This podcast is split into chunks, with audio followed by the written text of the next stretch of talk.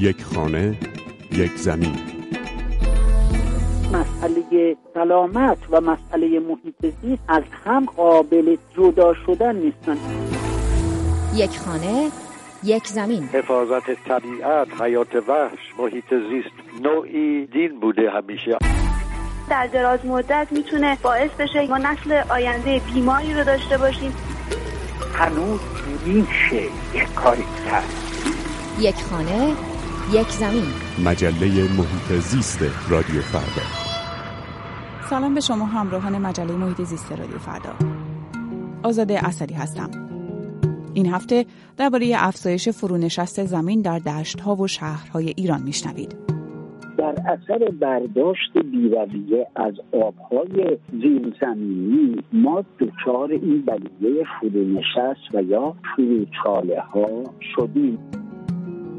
و قاچاق روزافزون پرنده نادر هوبره به کشورهای حاشیه خلیج فارس. هوبره طوریه که شاهین مجبور حرکات زیادی انجام بده تا بتونه بگیره و این هر چقدر این طولانی تر بشه لذت بخشتر دیدنش برای اون کسی که صاحب شاهین هست. یک خانه یک زمین. تا امروز عکسهایی رو از فرو ریختن زمین در بزرگراهی در تهران یا وسط خیابونی فرعی در یکی از محله های پایتخت دیده باشین. چاله بزرگ که اتومبیل پارک شده یا بخش بزرگی از یک بنای نیم ساخته رو درون خودش کشیده. شاید هم تصاویری رو دیده باشید از شترها و گاوهایی که تو این چاله های ناگهانی وسط دشتی در یکی از استانهای ایران گیر افتادند و درد می‌کشند یا جان دادند. و الگوی مصرف اشتباه باعث شده تا زمین های پایتخت 36 سانتی متر فرونشست داشته سالهاست که انسانها و حیوانها در اثر این فرونشست های ناگهانی و خالی شدن زمین زیر پاشون و سقوط در عمق چند متری زمین در شهرها و استانهای مختلف ایران مصدوم میشن یا جانشون را از دست میدن. مدیر کل دفتر آموزش و مشارکت های مردمی سازمان حفاظت محیط زیست گفته میزان فرونشست در تهران 36 سانتی متر و تقریبا 90 برابر شرایط بحرانی است. به گفته او در دشت های کشور فروچاله هایی با عمق 15 متر ثبت شده. توی بعضی از شهرها مثل پایتخت ایران ساخت و سازها و بارگذاری آنقدر زیاد شده که باعث افت شدید سطح آب زیرزمینی شده. اونطور که اسماعیل کهرم پژوهشگر محیط زیست در تهران میگه در واقع انسانها در چنگال چیزی گرفتار شدند که خودشون به وجود آوردند. در علم محیط زیست در علم اکولوژی همه چیز به هم مربوط هست یعنی یه زنجیره از اتفاقات و وقایع هستند که حیات و دور ما تشکیل میدن. اگر فرونشست زمین رو ما داریم باید بریم در عمق خاک ببینیم چه واقعی اتفاق افتاده. حقیقت مطلب این است که در اثر برداشت بیرویه از آبهای زیرزمینی ما دچار این بلیه فرونشست و یا فروچاله ها شدیم به طوری که هفتاد و چند صحرای مملکت دشت مملکت آنقدر اینها فرو نشستن که برخی از تیرهای برق و دکلهای مربوط به انتقال برق از زمین بیرون افتادن. آب در زیر زمین مانند ستون است که سطح خاک ما رو در دشت ها حمایت می‌کنه. حالا اگر ما بیش از حد از این آب برداشت بکنیم این ستون ها کوتاه کوتاه و کوتاهتر میشه به طبع اون دشت ها فرو نشینن از چند سانتیمتر تا چند متر اگر این اتفاق در یک سطح کوچک باشه بهش میگیم فروچاله. در مینار بندر عباس چندی پیش به اینجا بودن؟ حفره هایی به طول ده متر به عرض پنج متر و به عمق چهار پنج متر ایجاد شده بود که حتی توش شطور افتاده بود و دست پاش شکسته بود.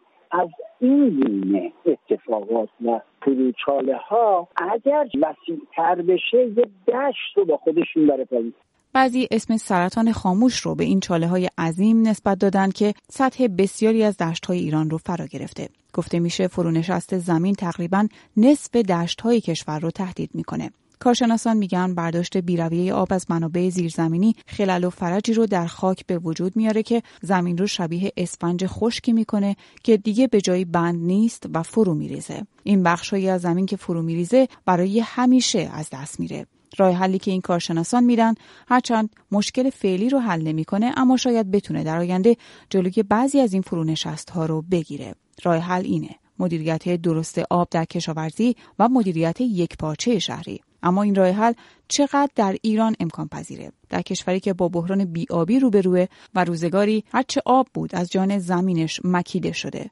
اسماعیل کهرم کارشناس و پژوهشگر و مدرس محیط زیست در تهران میگه راه درازی در پیشه. به قول علما تراز سفره های زیرزمینی منفیه. یعنی اینکه در آن کت خدا زار باید گریست که دخلش بود 19 خرج 20 به قول سعدی.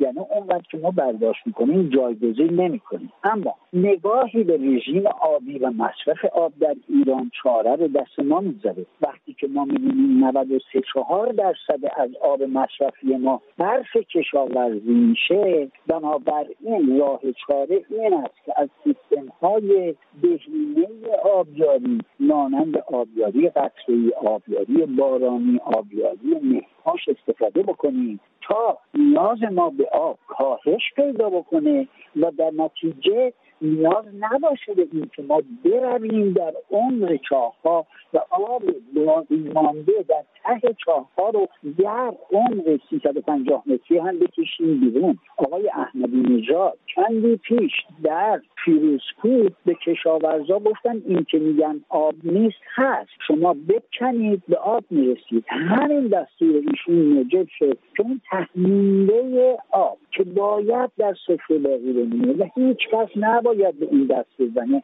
اون هم از شاه بیرون کشیده شد و مسئله فرونشست دشت های متاسفانه پیش آمد. ما می توانیم با رژیم های آبیاری بهینه جلوی این خسارت ها رو بگیریم. هیچ کدام از دستگاه ها حاضر نیستند مسئولیت حوادث ناشی از فرونشست زمین رو به عهده بگیرند. مشکلات زیست محیطی نشست زمین در شهرها و روستاها و دشتها به کنار. آمار حوادث ناشی از فرونشست زمین در شهرها به خصوص در تهران هر روز به مرز هشدار نزدیکتر میشه. مدیر کل دفتر آموزش و مشارکت های مردمی سازمان حفاظت محیط زیست گفته بر اساس پیمایش های تحقیقاتی شخصیش در منطقه پریشان در فارس، آبی بیگلو در اردبیل، خان میرزا در چهارمحل و بختیاری، میبود در اردکان و پایین دست طالاب شور و شیرین در میناب فرونشست های کاملا مشهودی ثبت شده. یک خانه، یک زمین بیش از دویست دستگاه تله زندگیری پرنده زیبا و رو به انقراض هوبره در استان خراسان رضوی کشف و معدوم شد. بر اساس قانون شکار و سید ضرر و زیان ناشی از سید هر قطعه هوبره بالغ جوجه یا تخم این پرنده 20 میلیون تومان جریمه و 6 ماه تا 3 سال زندان به دنبال داره. اما این میزان جریمه هنوز نتونسته جلوی میلیاردها دلار سود ناشی از قاچاق این پرنده زیبا با جسته بزرگ و راه رفتن و دویدن منحصر به فردش رو بگیره. دکتر هومن ملکپور عضو کمیته مرکزی حیات وحش سازمان نظام پزشکی در تهران از دلیل نابودی و رو به انقراض رفتن این پرنده در ایران میگه.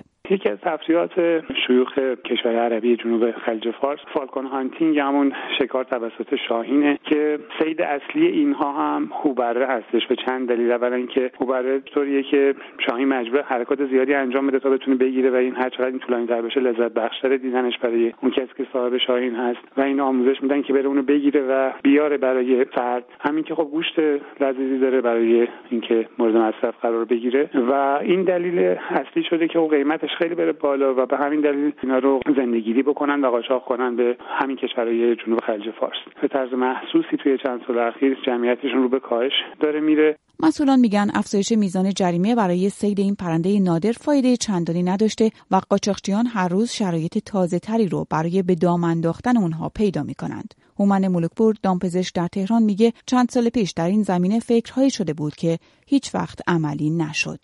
یکی از راههایی که می‌تونه باعث این بشه که تعداد اینها رو افزایش بدیم تکثیر مصنوعیشون هست و خود این می‌تونه بعضی وقتا این جذابیت های توریستی رو به وجود بیاره. هوبره در خراسان جنوبی سیستان و بلوچستان فارس کرمان هرمزگان و بوشهر زندگی می‌کنه. گستردگی فضای زندگی این پرنده که در ارتفاع پایین پرواز می‌کنه باعث شده قاچاقچیان که معمولا مورد حمایت باندهای بزرگ هم هستند با دور زدن قوانین روز به روز از تعداد این پرنده های نادر در ایران کم کنند و آنها را به کشورهای حاشیه خلیج فارس صادر کند.